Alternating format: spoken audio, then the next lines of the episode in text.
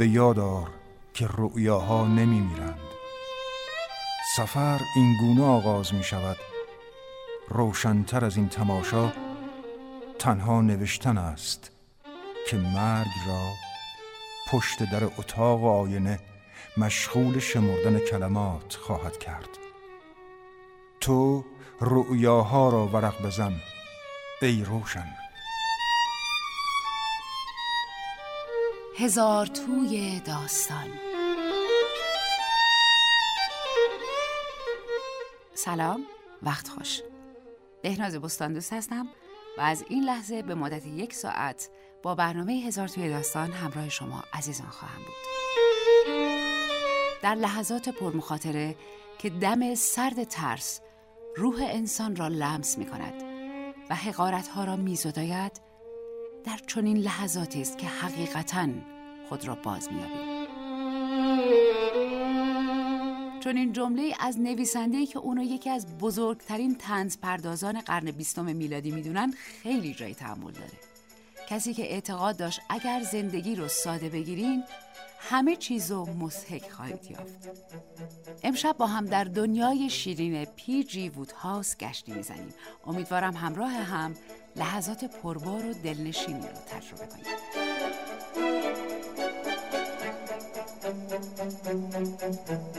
عزیزان تا پایان برنامه فرصت دارید که از طریق سامانه پیامکی 301075 با ما در ارتباط باشید.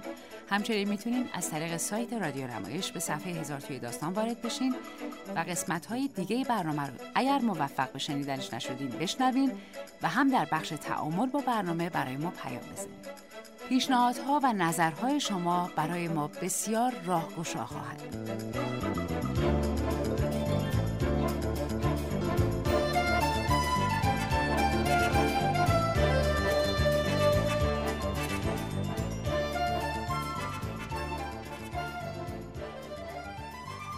سر پلام گرنویل وودهاوس 15 اکتبر سال 1881 در گیلفورد انگلستان به دنیا آمد. او پسر قاضی انگلیسی مستقر در هنگ کنگ بود. مادرش الینور که دختر یک روحانی بود پلام را زمانی که به ملاقات خواهرش به گیلفورد آمده بود به دنیا آورد. خانواده پلام نژاد اشرافی داشتند. وودهاوس دو سال اول زندگیش را در هنگ کنگ تحت مراقبت یک پرستار چینی سپری کرد اما بعد از دو سال والدینش او و برادرانش را به انگلیس فرستادند. برادران در خانه مجاور خانه پدر و مادر الینور ساکن شدند و تحت مراقبت پرستار انگلیسی قرار گرفتند و پدر و مادر وودهاوس به هنگ کنگ بازگشتند. چون این سنتی یعنی دوری کودکان والدین در آن دوران برای خانواده هایی که والدین مستقر در مستعمرات بودند امری طبیعی بود اما فقدان ارتباط با پدر و مادر برای کودکان و سرپرستی آنها توسط پرستاران و یا اقوام دیگر که معمولا رفتار خشونتباری هم با کودکان داشتند زخمهای جبران ناپذیری بر روح کودکان ایجاد می کرد. از جمله کودکانی که از این مناسبات صدمه خورده اچ اچ مونرو می باشد. البته وودهاوس از مونرو خوش بالتر بود زیرا پرستارش سختگیر بود اما نامهربان نبود. اما نهایتا این دوری تأثیرش را بعدها در روابط عاطفی و ارتباطاتش نمایان کرد. خصوصا اینکه در طی دوران تحصیل او و برادرش ناچار شدند تحت سرپرستی خانواده های متعددی قرار بگیرند. وودهاوس دوازده ساله بود که همراه برادرش در کالج دالویچ مشغول تحصیل شد. شش سال زندگی در کالج دالویچ از شادترین روزهای زندگی او بود. وودهاوس علاوه بر موفقیت های ورزشی خواننده خوبی بود و از شرکت در کنسرت های مدرسه لذت می برد. در همین سالها گرایش های ادبی وی در ویرایش مجله مدرسه فرصت بروز یافت. او تا آخر عمر به این مدرسه وفادار ماند. او علاقمند بود تحصیلاتش را در آکسفورد ادامه دهد ولی در آن زمان وضعیت مالی خانواده در پی بازنشستگی پدرش وخیم بود. بنابراین در سال 1900 او با رتبه پایین در بانکی مشغول به کار شد. این کار با روحیه او بسیار نامتجانس بود. تنها انگیزه او این بود که بعد از کار سریع خود را به خانه برساند و بنویسد و بنویسد. و عاقبت توانست در نوامبر 1900 در 19 سالگی نخستین داستانش را در مجله تیتوس منتشر کند. در طول دو سالی که در بانک مشغول به کار بود، 85 اثرش در نه مجله به چاپ رسید. وودهاوس پس از یک دوره نگارش داستانهای نوجوانان به ادبیات کمیک روی آورد و شخصیتهایی خلق کرد که هنوز در فرهنگ و ادبیات انگلستان شهرند. شخصیتهایی نظیر برتی وستر سادلو و خدمتکار باهوشش جیوز اسمیت پرچانه و پاکدل و همینطور لورد امزوورس و آقای مولینر با اینکه اغلب داستانهای وودهاوس در فضای انگلستان میگذرد خود او بیشتر عمرش را در آمریکا سپری کرد و به تبع آن از نیویورک و هالیوود به عنوان زمینه بعضی از رمان‌ها و داستانهای کوتاهش بهره گرفت. طی جنگ جهانی اول و در سالهای پس از جنگ با همراهی چند نویسنده مجموعه از کمدی های موزیکال را برای اجرا در برادوی نوشت که نقش موثری در پیشرفت موزیکال های آمریکایی داشت.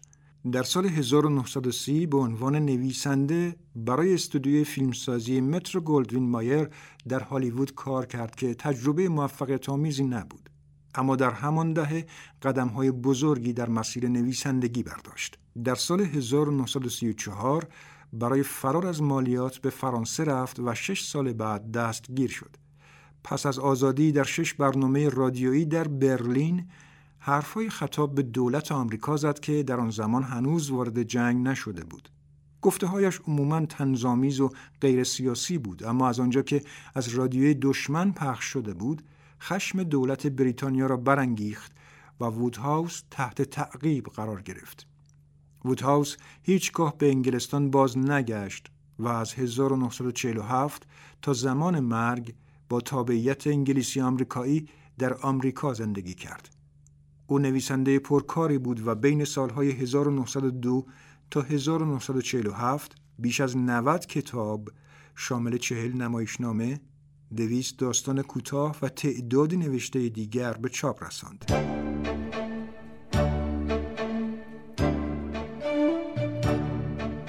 با هم داستان زیبای ورود به اجتماع را میشنویم.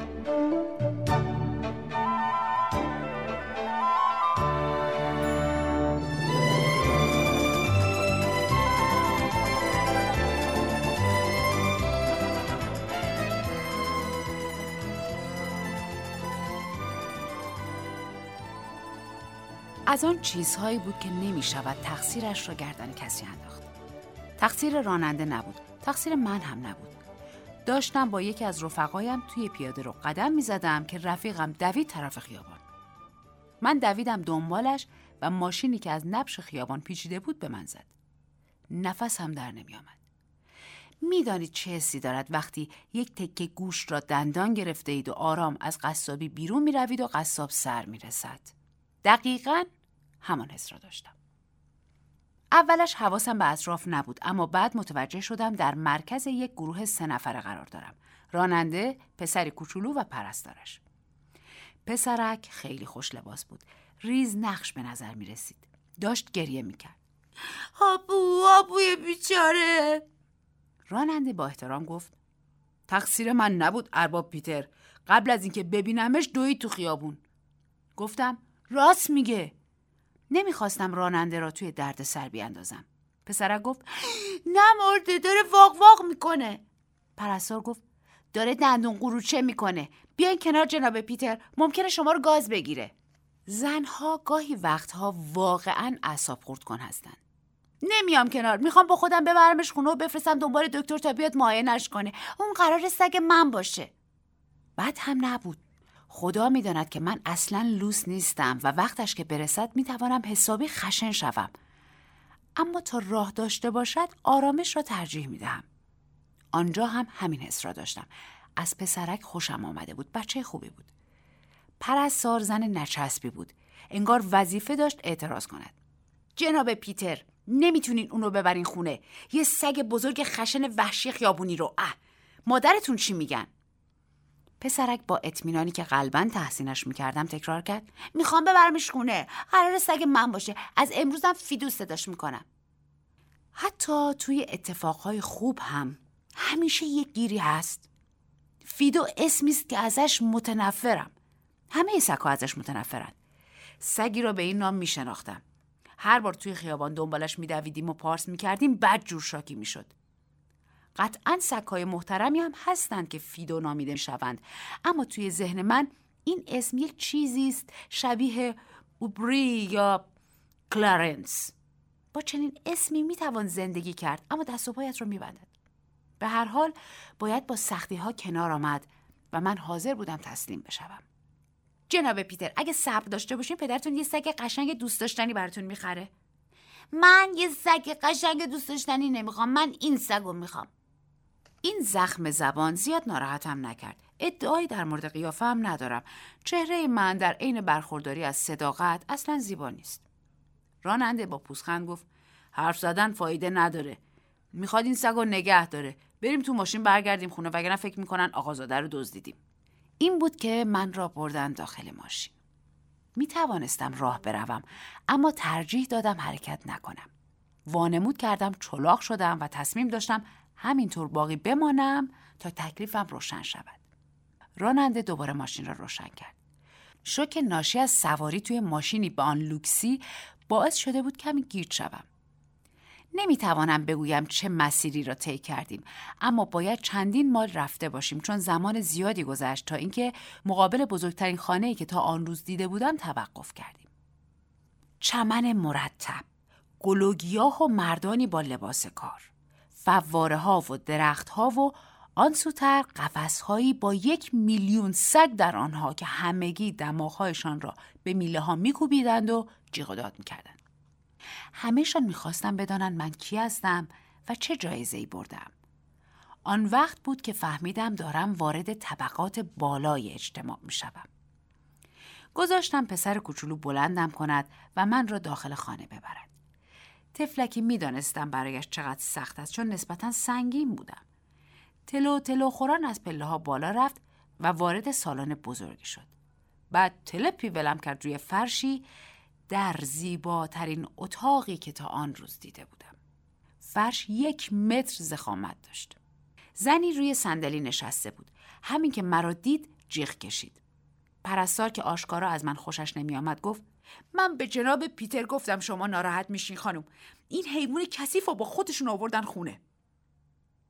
این یه حیوان کثیف نیست مادر سگ منه اسمشم فیدوه. جان با ماشین بیست منم آوردمش خونه تا با ما زندگی کنه دوستش دارم. حرفهایش تأثیر برانگیز بود. مادر پیتر طوری نگاه می‌کرد که انگار داشت از حال می‌رفت. اما پیتر عزیزم نمی‌دونم پدرت چی میگه. در مورد سگا خیلی سخت گیره. همه سگاش برنده جایزه های مختلف هستن. سگای اصل و نسب دارن. این یه دورگه است.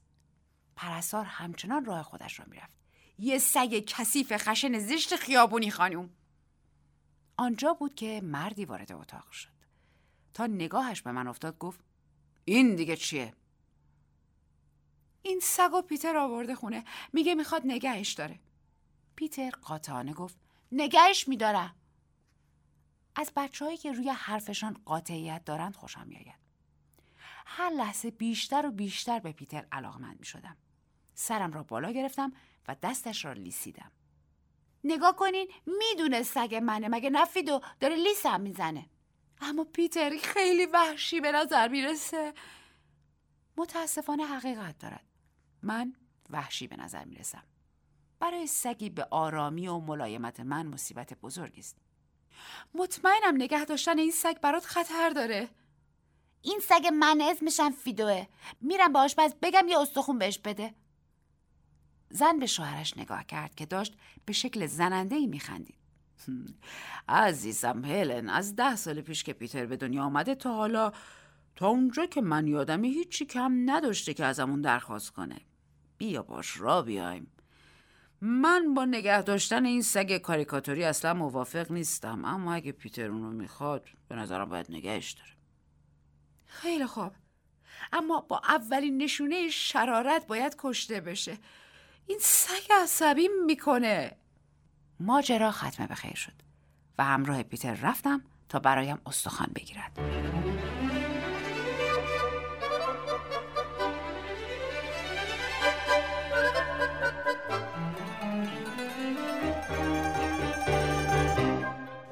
از نهار به قفس سگ ها رفتیم تا من را به بقیه سگ معرفی کند. مجبور بودم بروم وگرنه می‌دانستم رفتنم زیاد خوشایند نیست. واقعا هم نبود. باور نمی کنید این سگ های جایزه برده روبان بگردن چه موجوداتی هستند. کله هایشان آنقدر باد دارد که باید عقب عقب وارد قفس شوند. همانطور شد که انتظار داشتم. قفس پر بود از ماستیف ها، تریر ها، پودل ها، اسپانیل ها، بولداگ ها، سگای گله و هر نژاد دیگری از سگها که تصور کنید.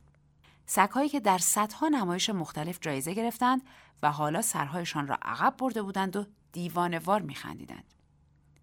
هیچ وقت در زندگیم آنقدر احساس حقارت نکرده بودم و چقدر خوشحال شدم وقتی بالاخره تمام شد و پیتر مرا به استبل. وقتی یک تریر با فریادی ناگهانی از استبل بیرون پرید احساس کردم دلم نمی‌خواد هیچ وقت در زندگیم سگ دیگری را ببینم. تا چشمش به من خورد با نگاهی پرسشگر به طرفم آمد. شق و رق راه می‌رفت.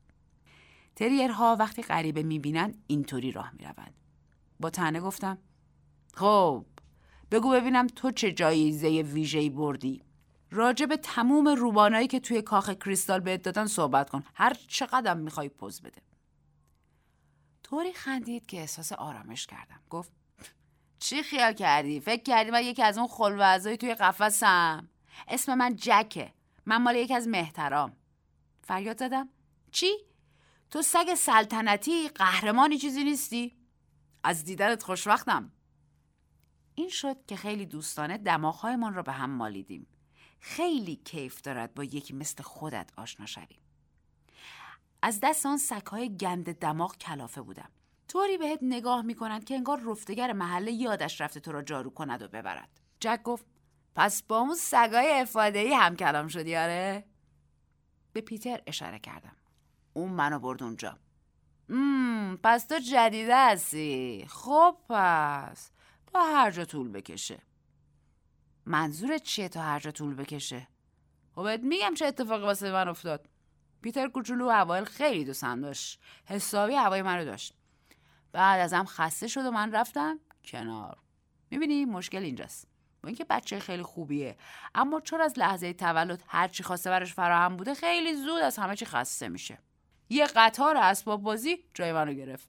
تا قطار رسید به دستش انگار نه انگار که من وجود دارم. شانس آوردم دیک ارباب فعلیم دنبال سگ بود تا از شهر موشا خلاص بشه وگرنه معلوم نبود چه بلایی سر من میومد اینجا خیلی به سگا اهمیت نمیدن مگه اینکه اونقدر روبان آبی به گردنشون داشته باشن تا بتونن یک کشتی رو باش بکشن. دو رگایی مثل من و تو البته جسارت نباشه ها اینجا زیاد دووم نمیرن. حتما متوجه شدی که بزرگتر وقتی تو رو دیدن زیاد خوشحال نشدن. گفتم رفتارشون اصلا صمیمانه نبود. آره. خب.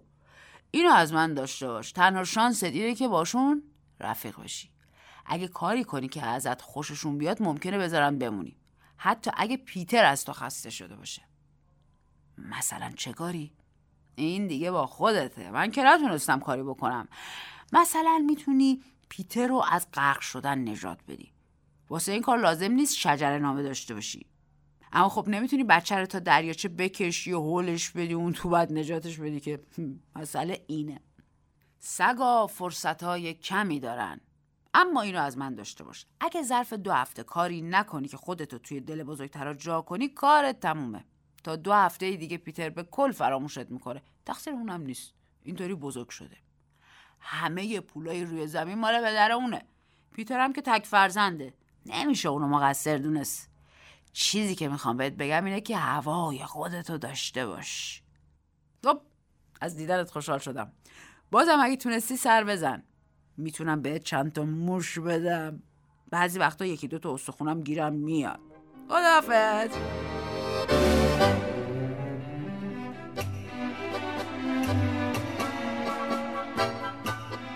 حرفای جک خیلی نگرانم کرد. ظاهرا وقتی تنها فرزند مردی باشید که همه پولهای روی زمین از آن اوست نباید مثل باقی بچه ها باشید طوری محدود بارتان میآورند که انگار موجود با ارزشی هستید که تماس با بچه های دیگر آلوده تان می کند. تمام مدتی که در آن خانه بودم غیر از پیتر بچه دیگری ندیدم. پیتر از همه موهبت های عالم برخوردار بود به جز یک نفر هم سن و سال خودش تا با هم وقت بگذراند. همین او را از تمام بچههایی که پیشتر دیده بودم متمایز می‌کرد. از حرف زدن با من لذت می برد. آن حوالی من تنها کسی بودم که حرف او را می‌فهمید. ساعتها حرف می‌زد و من گوش می‌کردم در حالی که زبانم آویزان بود و هر از گاهی سری تکان می‌دادم. حرفهای پیتر ارزش گوش دادن داشت. از چیزهای جالبی صحبت می‌کرد. مثلا من نمی‌دانستم توی انگلستان هم سرخ پوست وجود دارد. اما او گفت رئیس یکی از قبیله های سرخپوستی را می‌شناسد به نام ابر بزرگ که کنار دریاچه پشت بوتوهای گل صد تومنی زندگی می کند. با اینکه یک بار با دقت آن اطراف را جستجو کردم هیچ وقت پیدایش نکردم. پیتر همینطور می‌گفت توی جزیره ای که در دریاچه هست دوستهای دریایی زندگی می کنند. آنها را هم هیچ وقت ندیدم. چیزی که بیشتر از همه دوست داشت ازش صحبت کند شهری از طلا و سنگهای قیمتی بود که اگر مسیر جنگل را از پشت استبلها ادامه می‌دادی بهش می‌رسیدیم. همیشه می‌گفت بالاخره یک روز به آنجا می‌رود. آنطور که تعریفش را می‌کرد نمی‌شد بهش حق ندهی. باید شهر زیبایی باشد. دقیقا مناسب سگها. طوری که پیتر می‌گفت پر بود از استخوان و دل و جگر و کیک های شیرین و هر چیزی که یک سگ در زندگیش بخواهد. شنیدن این توصیفات دهانم را آب میانداخت. هیچ وقت از هم دور نمی شدیم. تمام روز کنارش بودم. شبها هم روی تشکی در اتاق او می خوابیدم. اما گفته های جک از سرم بیرون نمی رفت. فقط یک بار تقریبا یادم رفت آن هم وقتی که احساس می کردم آنقدر وجودم برای پیتر حیاتی است که هیچ چیز نمی تواند ما را از هم جدا کند احساس امنیت می کردم تا اینکه پدرش یک هواپیمای اسباب بازی به او داد که وقتی کوکش می کردی پرواز می کرد. روزی که پیتر هواپیما را گرفت آرزو کردم کاش روی زمین نبودم و نمی‌دیدم. دنبالش میدویدم اما یک کلمه هم با من حرف نمی‌زد. خب البته روز دوم هواپیما از کار افتاد و دیگر پرواز نکرد و من دوباره عزیز شدم. این مسئله باعث شد حسابی فکر کنم و جایگاهم را بفهمم. من جدیدترین اسباب بازی پیتر بودم. همین. هر لحظه ممکن بود یک چیز جدیدتر از راه برسد و آن روز پایان من فرا می رسید. تنها کاری که می توانستم بکنم این بود که بزرگترها را تحت تاثیر قرار دهم. همانطور که جک گفته بود خدا می‌داند چه تلاشی کردم اما هیچ کدام از تلاش هایم به جایی نمی رسید. انگار دست سرنوشت در کار بود. مثلا یک روز صبح زود داشتم دور خانه جست و خیز می کردم که کسی را دیدم. می توانم قسم بخورم که دوست بود. از اعضای خانواده نبود. از پیشخدمت ها هم نبود و به طرز مشکوکی دور بر خانه می پلکید. آنقدر دنبالش دویدم تا از درخت بالا رفت. دو ساعت بعد خانواده برای صبحانه به طبقه پایین آمدند و شستم خبردار شد که طرف مهمان خانواده بوده و دیشب رسیده و صبح زود بیدار شده تا از هوای تازه صبحگاهی و تابش آفتاب بر روی دریاچه لذت ببرد. این ماجرا هیچ کمکی به من نکرد. یک بار دیگر هم با ارباب پدر پیتر در افتادم. نفهمیدم چرا. توی پارک با یک مرد دیگر دیدمش. هر دو کوله باری از چوب دستی حمل می کردند و خیلی جدی و سنگین راه می رفتند. تا به او رسیدم ارباب یکی از چوب دستی ها را بالا برد و به توپ کوچک سفیدی ضربه زد. تا قبل از آن هیچ وقت اشتیاقی به بازی کردن با من نداشت. فکر کردم دارد تعارف می‌کند تا با او بازی کنم. دنبال توپی دویدم که خیلی دور پرتاب کرده بود. با دهانم برش داشتم و برایش بردم. توپ را مقابل پایش انداختم و لبخند زدم. گفتم دوباره بنداز اصلا خوشحال نشد هرچه از دهانش درآمد به من گفت و خواست کتکم بزند شب وقتی فکر می کرد حواسم به اون نیست صدایش را شنیدم که به زنش می گفت من یک مزاحم هستم و باید از شرم خلاص شوم. به فکر فرو رفتم. کارت به استخوانم رسیده بود. با آن همه نیت خیر طوری توی دردسر میافتادم که هر بار فکر می‌کردم دیگر کارم تمام است.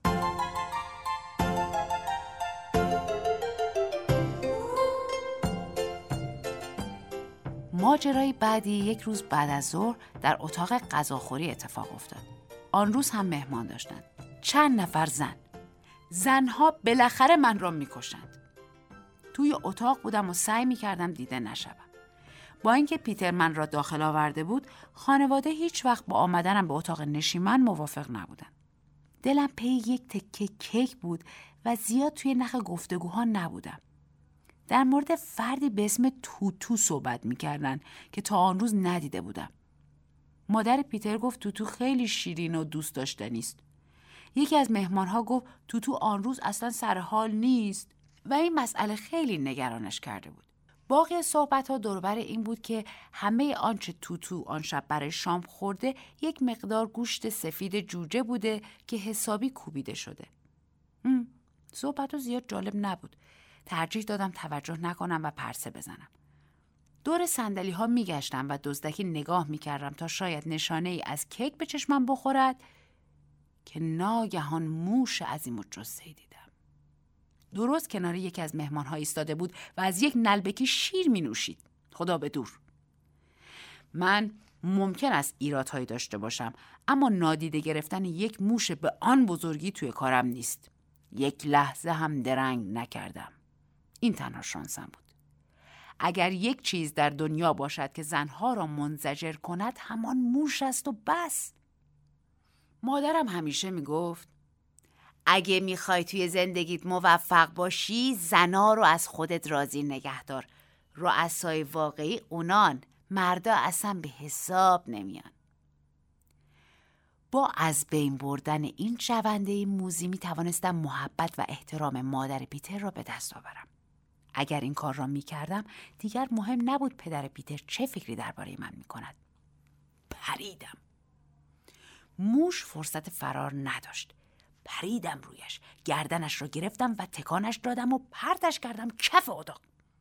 بعد دویدم طرفش تا کارش را تمام کنم. تا به او رسیدم بلند شد و پارس کرد. در تمام زندگیم هیچ وقت چنین شوکی به من وارد نشده بود. خشکم زد. ایستادم و نگاهش کردم. با شرمندگی گفتم حقیقتا عذرخواهی می‌کنم آقا. شما رو با یه موش اشتباه گرفتم. ناگهان حس کردم زیر پایم خالی شد. یک نفر من را از قلادم گرفت و یک نفر دیگر با یک چتر توی سرم زد و یک نفر دیگر هم به دنده هایم لگت زد. همه با هم حرف می زدند و فریاد می کشیدند. یکی از مهمان ها حیوان کوچک را قاب زد و با ناله گفت عزیزم تو توی بیچاره من. این حیوان وحشی می‌خواست تو رو بکشه. واقعا بی هیچ دلیلی. یا پرید روی کوچوله معصوم. توضیح دادن فایده ای نداشت. هر سگ دیگری هم جای من بود این اشتباه را می‌کرد. آن موجود یکی از نژادهای عجیب و غریب بود از آن سگهای عروسکی جایزه برده و قهرمان. از همانهایی که خیلی ارزش داشت. از مجموع صحبت ها به این نتیجه رسیدم که بهتر بود به جای توتو صاحبش را گاز می گرفتم. بعد وقتی فهمیدم در بسته است یواش خزیدم زیر کاناپه. بعد جوری خجالت زده بودم. مادر پیتر گفت دیگه کافیه. این سگ خطرناکه. باید کشته بشه. پیتر فریاد زد اما این بار فریادش هیچ تأثیری روی رأی آنها نداشت. ساکت باش پیتر. نگهداری از این سگ برات خطر داره. ممکنه دیوونه باشه. زنها گاهی وقتها خیلی بیمندقند. توتو هم یک کلمه در توضیح اشتباهی که پیش آمده بود حرف نزد. روی زانوی مهمان نشسته بود و فریاد می‌زد که اگر من را ازش جدا نکرده بودن ممکن بود چه اتفاقی برایش بیفتد. یک نفر با احتیاط دست کشید زیر مبل. کفش های ویکس را شناختم. پیش خدمت خانه بود. گمانم زنگ زده بودن تا بیاید و من را ببرد. می توانستم ببینم چقدر از این کار معذب است. برایش متاسف بودم. وکس دوست من بود. دستش را لیست زدم. به نظرم خوشش آمد. شنیدم که گفت گرفتمش خانم.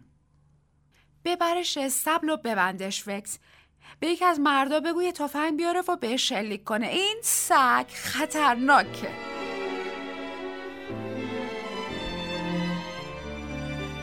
چند دقیقه بعد توی یک طویله خالی بودم و به آخر بسته شده بودم. کارم تمام بود. تا اینجای زندگی لذت بخش بود اما حالا به آخر خط رسیده بودم. گمانم زیاد نترسیده بودم اما دلم برای خودم میسوخت. نیت من خیر بود. انگار توی این دنیا کار خیر به جایی نمی رسد. خیلی سعی کرده بودم همه را از خودم راضی کنم. این هم عاقبتش. دست و پا بسته توی یک استبل تاریک در انتظار مرگ. سایه ها در محوطه استبل درازتر می شدند اما هنوز کسی نیامده بود. کم کم خیال کردم فراموشم کردند و با وجود وضعیتی که داشتم کورسوی امیدی در دلم روشن شد که شاید قرار است کشته نشوم. شاید درست دقیقه 90 تو همه چیز رو توضیح داده باشد. کمی بعد صدای قدم هایی را از بیرون شنیدم و امیدم برباد رفت. چشمایم را بستم. یک نفر دستهایش را دور گردنم حلقه کرد و دماغم گونه نرمی را لمس کرد. چشمایم را باز کردم. مردی که قرار بود با تفنگ مرا بکشد نبود. پیتر بود. به سختی نفس می‌کشید و داشت گریه می‌کرد. به نجوا گفت آروم باش آروم باش شروع کرد به باز کردن تنابا باید آروم باشی وگرنه صدامونو میشنون. اون وقت جلومونو می‌گیرن. می‌خوام ببرم جنگل. بعد اونقدر میریم و میریم تا به شهری برسیم که بهت گفتم پر از طلا و الماسه. بقیه عمرمون هم اونجا زندگی می‌کنیم. هیچ کس هم نمی‌تونه اذیتمون کنه. اما باید خیلی آروم باشی. به طرف در استبل رفت و بیرون را نگاه کرد. بعد سود زد تا دنبالش بروم. رفتیم تا شهر معهود را پیدا کنیم. جنگل خیلی دور بود پایین یک تپه پوشیده از علفهای بلند و روبروی یک چشمه با احتیاط حرکت می کردیم. در امتداد سایه ها و در فضای باز می دویدیم. اینجا و آنجا می ایستادیم و پشت سر را نگاه می کردیم اما کسی دیده نمی شد. خورشید می رفت که غروب کند و همه چیز خوب و آرام بود. طولی نکشید که به چشمه رسیدیم. از روی یک پل چوبی عبور کردیم و وارد جنگل شدیم. جایی که هیچ کس نمی توانست ما را ببیند. تا به حال جنگل را ندیده بودم. همه چیز برایم تازگی و هیجان داشت. سنجاب ها و خرگوش ها و پرنده ها و چیزهای کوچکی که ویز ویز می کردند و پرواز کنان گوشهایم را قلقلک می دادند. عجله داشتم همه چیز را از نزدیک ببینم. اما پیتر صدایم کرد و دنبالش رفتم. او بهتر می‌دانست کجا داریم می‌رویم بنابراین گذاشتم جلوتر برود و مسیر را نشانم دهد به آرامی حرکت می کردیم. هرچه پیشتر می رفتیم جنگل انبوه و انبوهتر می شد. بوته توی راه بود که گذشتن از میانشان سخت بود. شاخه های پوشیده از خار که هرچه تلاش می کردی ازشان دور شوی باز دست و پایت را می خراشیدند. خیلی زود هوا تاریک شد. آنقدر تاریک که هیچ چیز نمی‌دیدم. حتی پیتر را با اینکه خیلی نزدیکم بود. آهسته تر و آهسته تر راه رفتیم. تاریکی پر از صداهای عجیب و غریب شده بود. هرگاه پیتر می ایستاد من می دویدم و دماغم را به دستش می مالیدم. اوایل دستی به سرم می کشید اما کمی که گذشت دیگر نوازشم نکرد. فقط دستش را در اختیارم میگذاشت که لیست بزنم. انگار سختش باشد دستش را بلند کند. گمانم خیلی خسته شده بود. پسر بچه کوچکی بود و آنچنان جانی نداشت. راه درازی رفته بودیم. به نظر می رسید هوا هر لحظه تاریک تر می شود. صدای قدم های پیتر را می شنیدم. حس می کردم به زور خودش را از میان بوته جلو می کشد و ناگهان بدون اطلاع قبلی نشست. وقتی به طرفش دویدم صدایش را شنیدم که گریه می کرد. احتمالا خیلی از سگها می‌دانند که این جور مواقع چه کار باید بکنند. اما من تنها کاری که به ذهنم می رسید این بود که دماغم را روی گونهش بگذارم و زوزه بکشم. دستش را دور گردنم انداخت و مدت زیادی بدون اینکه حرفی بزنیم در همان حال باقی ماندیم. انگار این حالت به او آرامش داد.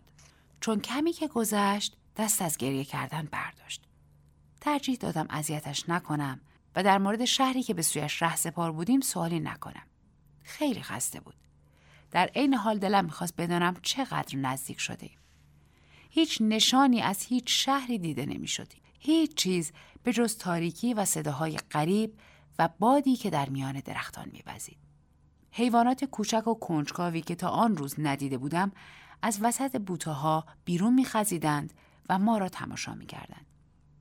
می‌خواستم دنبالشان بروم اما دست پیتر دور گردنم بود و نمی‌توانستم تنهایش بگذارم. بالاخره وقتی چیزی که بوی خرگوش می‌داد آنقدر نزدیک شد که می توانستم پنجم را دراز کنم و لمسش کنم سرم را برگرداندم تا گازش بگیرم. اما یکو همه با هم برگشتن توی بودها و صداها قطع شد. مدت زیادی در سکوت گذشت. بعد پیتر آب دهانش را قورت داد. من نمی ترسم نمی ترسم سرم را به سینهش نزدیک کردم. باز هم سکوت برقرار شد. پیتر گفت مثلا راهزن ما رو دستگیر کردن. گوش میدی؟ سه تا راهزن سه تا آدم گنده منو تعقیب کردن و آوردن تو خونهشون. اینجا خونه اوناست. اسم یکیشون دیکه. اون دوتای دیگه تد و آلفردن. منو محکم گرفتن و تا جنگل آوردن تا رسیدیم اینجا. بعدش هم رفتن. اما خیلی زود برمیگردن. وقتی اونا رفتن تو دلتنگ من شدی رد منو گرفتی تا رسیدی به جنگل و منو اینجا پیدا کردی. بعدش رازن رو برگشتن و نمی‌دونستن تو اینجایی. تو بی سر و صدا منتظر موندی تا اینکه دیک نزدیک شد. بعد تو پریدی و گازش گرفتی اونم فرار کرد. بعد تو تد و آلفرد هم گاز گرفتی. اونام فرار کردن. ما تنها موندیم. من خیالم راحت بود چون تو اینجا مراقبم بودی. بعدش بعدش. صدایش خاموش شد. دستش که دور گردنم بود بیهس شد و می توانستم صدای نفسهایش را بشنوم که به خواب رفته سرش روی کمرم بود. حرکت نکردم. خودم را جلوتر کشیدم تا راحت باشد.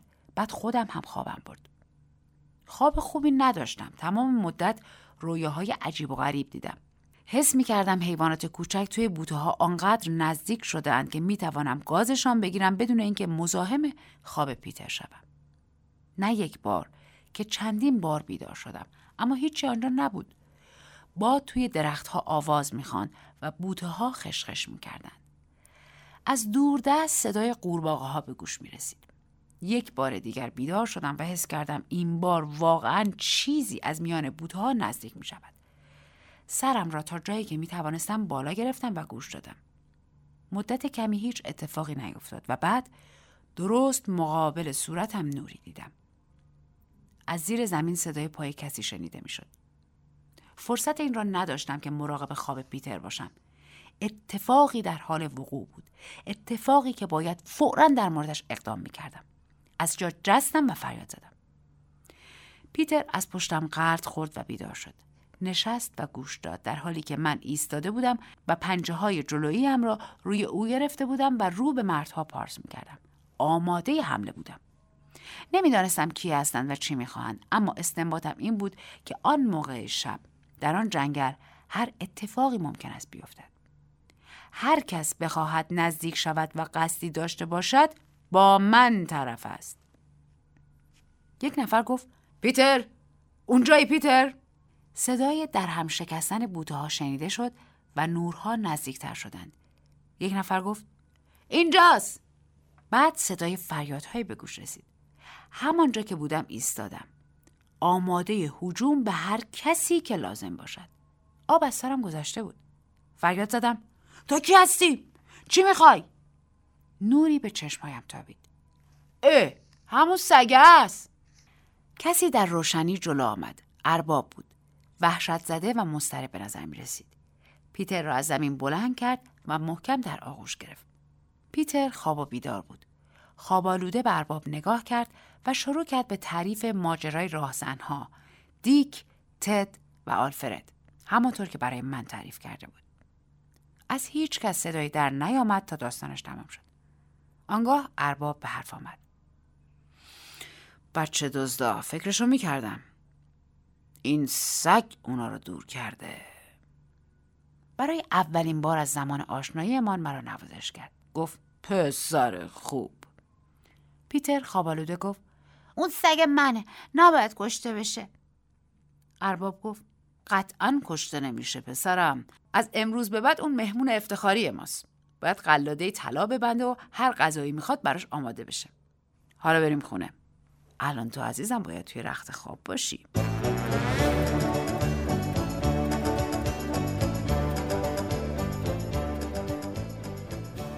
مادرم همیشه می‌گفت اگه سگ خوبی باشی خوشبخت میشی وگرنه هیچ. اما خیال می‌کنم توی این دنیا همه چیز به شانس بستگی دارد به هر دری زدم تا از من راضی باشن. اما تصمیم گرفتن من رو بکشن. حالا که هیچ کاری نکردم جز اینکه فرار کنم من را برگرداندند و حتی بهتر از سگهای جایزه برده و با ارزش توی قفس با من رفتار کردند.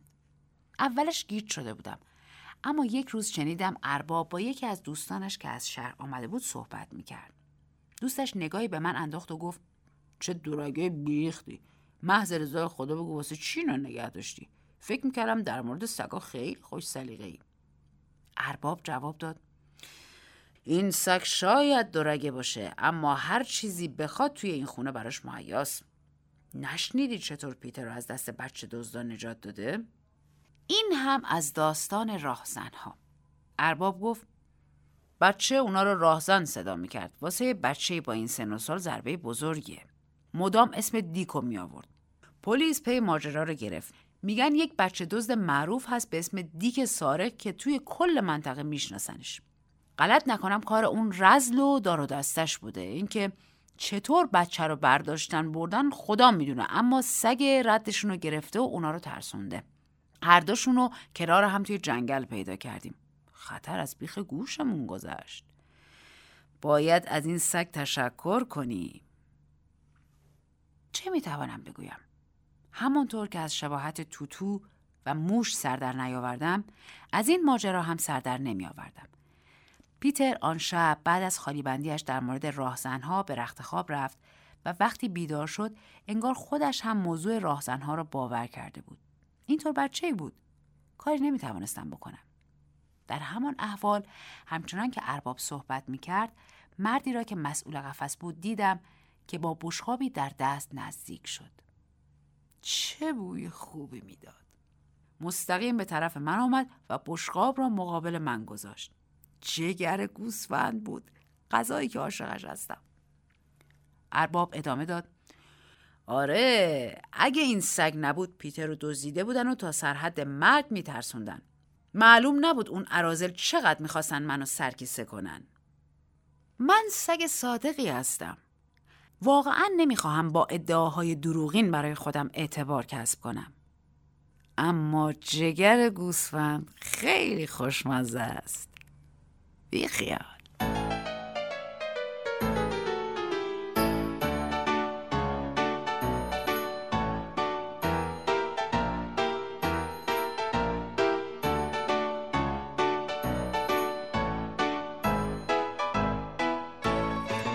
در بخش کارشناسی برنامه در خدمت آقای دکتر بهمنی هستیم. استاد دانشگاه پژوهشگر و مترجم خوب کشورمون. خیلی خوش اومدین آقای دکتر. سلام عرض می‌کنم خدمت شما و شنوندگان خوب این برنامه. خوشحالم در خدمت شما هستم.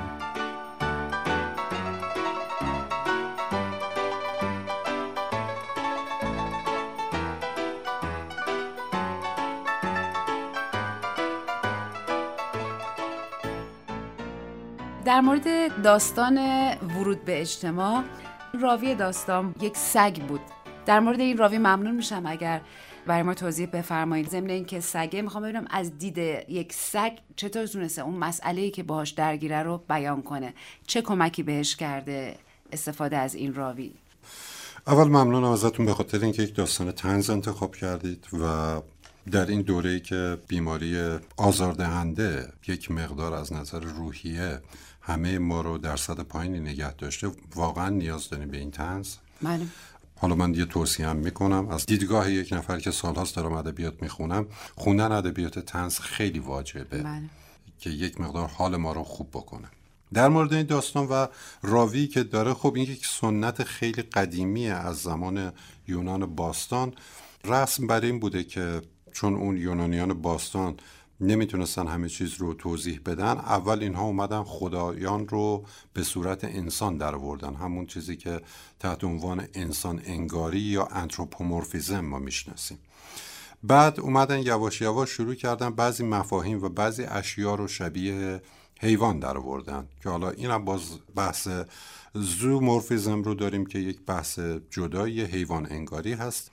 اما از یک جای به بعد یواش یواش شروع کردن حیوانات رو به عنوان شخصیت های داستان خودشون انتخاب کردن. از قدیم از اون داستان های ایزوب که معروف هستن افسانهاش و کلیله و دمنه و خیلی کارهای دیگه راوی هایی که حیوان بودن اینها یواش یواش جای راوی های انسان رو در خیلی از داستانه گرفتن و ژانری به وجود اومد تحت عنوان بیست فیبل یا داستان های حیوانی. که در اشکال خیلی خیلی مدرنش تبدیل میشه به مثلا مزرعه حیوانات جورج اورول یا خیلی از کارهای دیگه که ما می‌بینیم. تمام قهرمانان داستان حیوانات هستن. در داستان ورود به اجتماع هم وودهاوس دقیقا میاد از همین تکنیک استفاده می‌کنه. راوی داستان خودش رو غیر انسان می‌ذاره.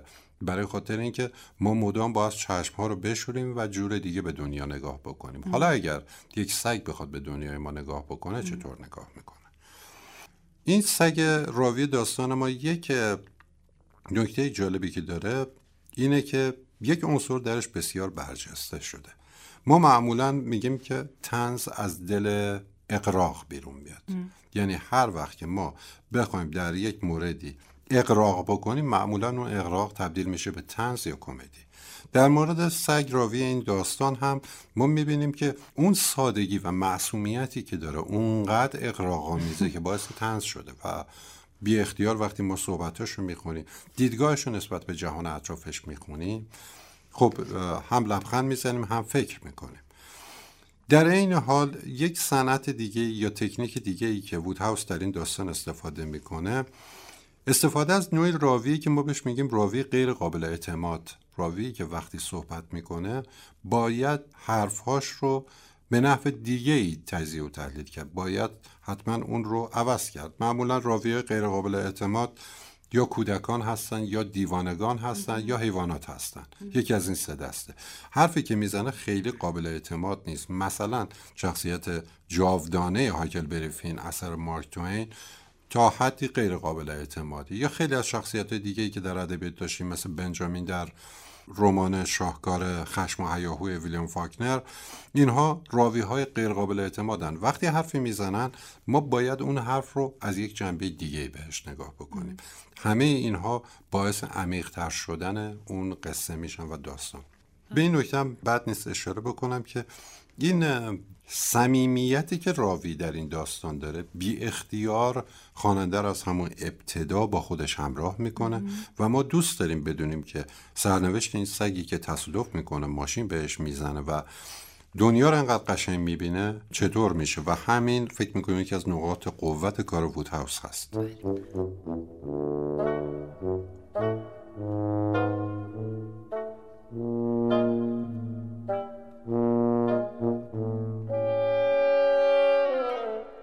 یه بخشی رو بخونم از داستان. مادر همیشه می‌گفت اگه سگ خوبی باشی خوشبخت میشی وگرنه هیچی. اما خیال می‌کنم توی این دنیا همه چیز به شانس بستگی داره. به هر دری زدم تا ازم راضی باشن اما تصمیم گرفتم منو بکشن. حالا که هیچ کاری نکردم جز اینکه فرار کنم من رو برگرداندند و حتی بهتر از سگهای جایزه برده و با ارزش توی قفس ها با هم رفتار کردن با توجه به این نگاه راوی و اسم داستان که همون ورود به اجتماعه از نگاه یک سگ در این داستان چه کنایه ای نهفته؟ یا به چه نفت نمادین هست این مسئله؟ قهرمان داستان ما عنصر برجسته ای که درش وجود داره این اسنس یا معصومیتش هست. و ما می‌دونیم انسان در مرحله کودکی این معصومیت رو داره.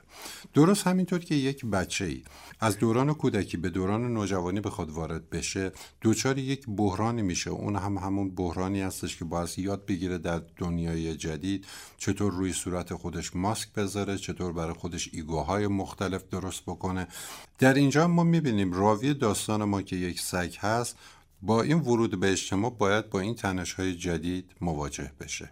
اینجا یه مقدار بار تنز داره و این سگ با همه چیز با همون حالت معصومیتش برخورد می‌کنه. ولی بچه ها معمولا یاد می‌گیرن که بعد از اینکه وارد اجتماع شدن باز یواش یواش ماسک بذارن رو بله. صورتشون خودشون نباشن. و اون روان یک پارچه ای رو که دارن تبدیل بکنن به یک روان تکه تکه شده و شخصیت های مختلفی از خودشون نشون بدن. به نحوی یک شخصیت دروغین از خودشون ساختن رو باز به نمایش بذارن. همه اینها می‌تونیم بگیم در این داستان به شکل تنزی نشون داده شده که بله ما هم که یک بچه یک موجود معصومی رو وارد جامعه می‌کنیم نگاه اولیه اون بچه به دنیا اطراف خودش به این شکلی که قهرمان این داستان داره. بله.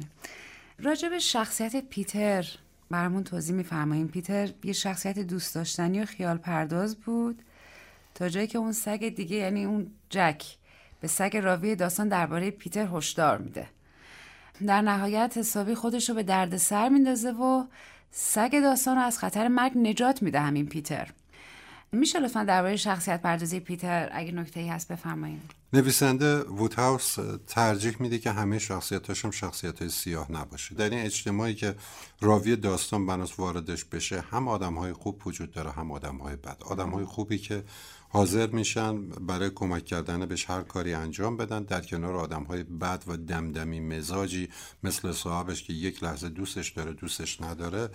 وجود این شخصیت ها در کنار همدیگه یک چیزی هستش که حالا در ادبیات انگلیسی به juxtaposition معروفه. اینکه چطور ما بیایم شخصیت ها یا ایده های مختلف رو در کنار همدیگه بذاریم و مدام مقایسه بکنیم. وجود این سگ هم از این نظر واجبه که ما می‌تونیم برخوردهای دیگه نگاه های دیگه به دنیا رو در این حیوان ببینیم و اینکه چطور این سعی می‌کنه به راوی کمک بکنه. این وجود آدم های خوب رو در جامعه نشون میده. یعنی انگار وودهاوس می‌خواد بگه دنیا اونقدرم سیاه نیستش که همه آدم هاش بد باشن. بلکه توش موجودات خوب هم پیدا میشن موجوداتی که حاضر هستن کمک بکنن حتی جونشون رو به خطر بندازن. انتهای داستان سگ یه جایگاه ویژه هم پیدا می‌کنه پیش اون خانواده. بله. ولی یه جوری ما رو به اینجا میکشونه که همیشه این خطر هست تا وقتی که این خانواده احساس کنن که این سگ براشون مفیده اونجا جاش امنه. یعنی چیزی به ما نگفته. پایان همینی که به خوبی و خوشی تموم شد. من فکر می‌کنم داره یه جورایی این قشر از اجتماع هم زیر سوال می‌بره.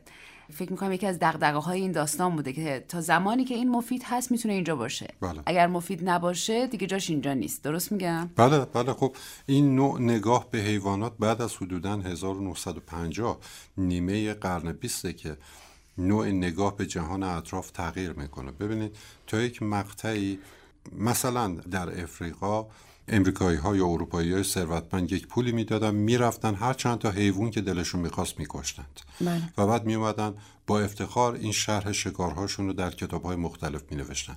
خیلی اگر بخوام براتون یک مثال رو روشن بزنم ببینید برای نمونه ارنست همینگوی میره افریقا شکار می‌کنه و بعد میاد با افتخار از شکارهای خودش تعریف می‌کنه در داستانهای همینگوی شما کوچکترین جنبه از توجه به محیط زیست و جهان اطراف رو نمی‌بینید. خیلی راحت کفتارها باز کشته شن بوفالوها باز کشته بشن.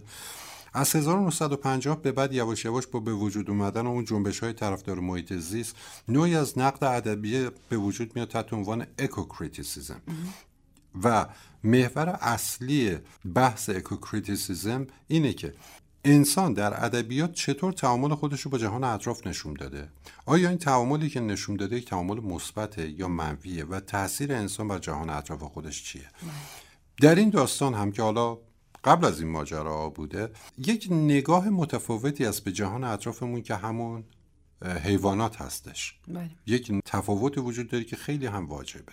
از این نظر ما می‌تونیم این داستان رو مهم بدونیم که انگار یک بار دیگه ما رو دعوت می‌کنه که در مواجهه با پدیده هایی که در اطرافمون به خصوص پدیده های طبیعی موجودات زنده هستن یه مقدار دیدمون رو متفاوت بکنه. تشکر می‌کنم. نکته دیگه ای هست آقای دکتر؟ یه نکته نهایی بگم که چرا من باید داستان ورود به اجتماع رو بخونم؟ بله. چون یک داستان ساده محسوب میشه اما در عین سادگیش چند تا نکته خیلی مهم داره. اول اینکه این داستان یک داستان تنز هست. ما از زمان افلاتون و ارسطو این بحث رو داشتیم که آیا ادبیات باید جنبه آموزشی داشته باشه یا ادبیات باید جنبه لذت داشته باشه. خیلی ها مثل ارسطو مثل سر فرانسیس بیکن یا منتقدای دیگه که اومدن گفتن ادبیات هنرش در اینه که اول یک لذتی رو منتقل می‌کنه در خلال اون لذت میاد یک پیامی رو میده.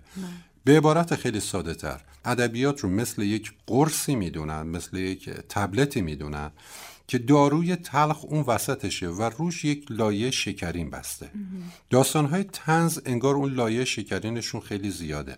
بیمار خواننده اجتماع اون قرص رو می‌خوره از مزش لذت می‌بره در این حال کارکردش که درمانی هستم انجام میشه. و این داستان من فکر می‌کنم همونه. اون لایه شکرین رو داره. کل داستان های اون مجموعه بله بله بله, خیلی بله, خیلی متشکرم که دعوت ما رو پذیرفتین. امیدوارم که برای شنوندگان عزیز ما هم این بحث بحث مفیدی بوده باشه. اگر نکته دیگه نیست ازتون خدا آرزو موفقیت می‌کنم برای شما. و خداحافظی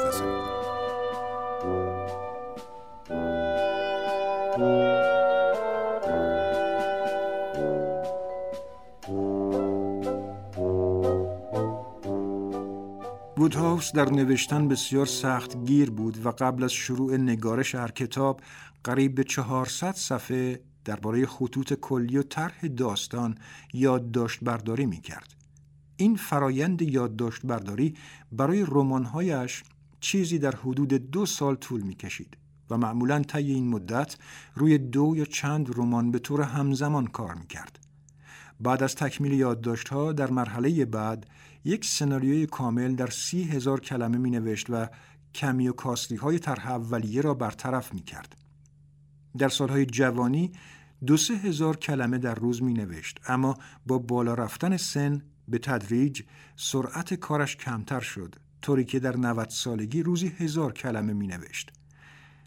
خودش معتقد بود یکی از عواملی که باعث تنظامیز بودن نوشته هایش می شود نوع نگاهش به زندگی است. می گفت اگر زندگی را ساده بگیرید همه چیز را خندهدار خواهید یافت. شاید به این خاطر که اینطور به دنیا آمده اید. در داستانهایش به کاربرد زبان آمیانه تمایل زیادی نشان می‌داد. در دوران جوانی به خواندن آثار آرتور کنون دویل و جروم کی جروم علاقه داشت. در داستانهای او اشاره های فراوانی به اشعار شاعران انگلیسی همچون میلتون، بایرون، لانگفلو و شکسپیر به چشم می‌خورد. وودهاوس مورد ستایش بسیاری از نویسندگان هم عصرش مانند رودیارد کپلینگ، ای ای هاوسمن، جورج اورول و اولین واو بود و در سال 1975 درست یک ماه پیش از مرگ به کسب عنوان افتخاری شوالیه نائل شد. وودهاوس در سپتامبر 1914 با اتل می ویمن که بیوه انگلیسی بود ازدواج کرد و تا پایان عمرش به شادی با او زندگی کرد. شخصیت اتل در تضاد با شخصیت وودهاوس بود. هرچه وودهاوس خجالتی و بی دست و پا بود، اتل اجتماعی، قاطع و منضبط بود. کوتاه سخن که اتل کنترل زندگی وودهاوس را در اختیار گرفت و شرایطی فراهم کرد تا او در آرامش و سکوت به نوشتن بپردازد. اگرچه وودهاوس از همسرش فرزندی نداشت اما به دختر همسرش عشق میورزید و به شکل قانونی او را به فرزندی پذیرفت. پی جی وودهاوس در سال 1975 در 93 سالگی در نیویورک درگذشت. از سال 2000 تا کنون هر سال جایزه وودهاوس به بهترین اثر تنظامیز سال تعلق می گیرد. این جایزه تنها جایزه ادبی بریتانیا در زمینه آثار تنز و کمیک به شمار می رود.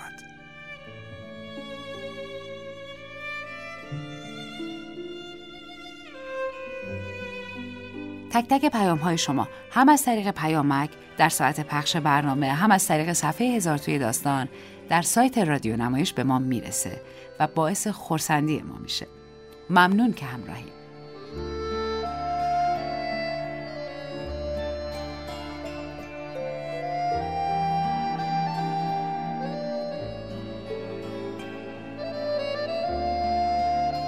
وودهاوس میگه هیچ چیز به اندازه یک لبخند راه را برای تفسیرهای بیشمار باز نمی‌گذارد.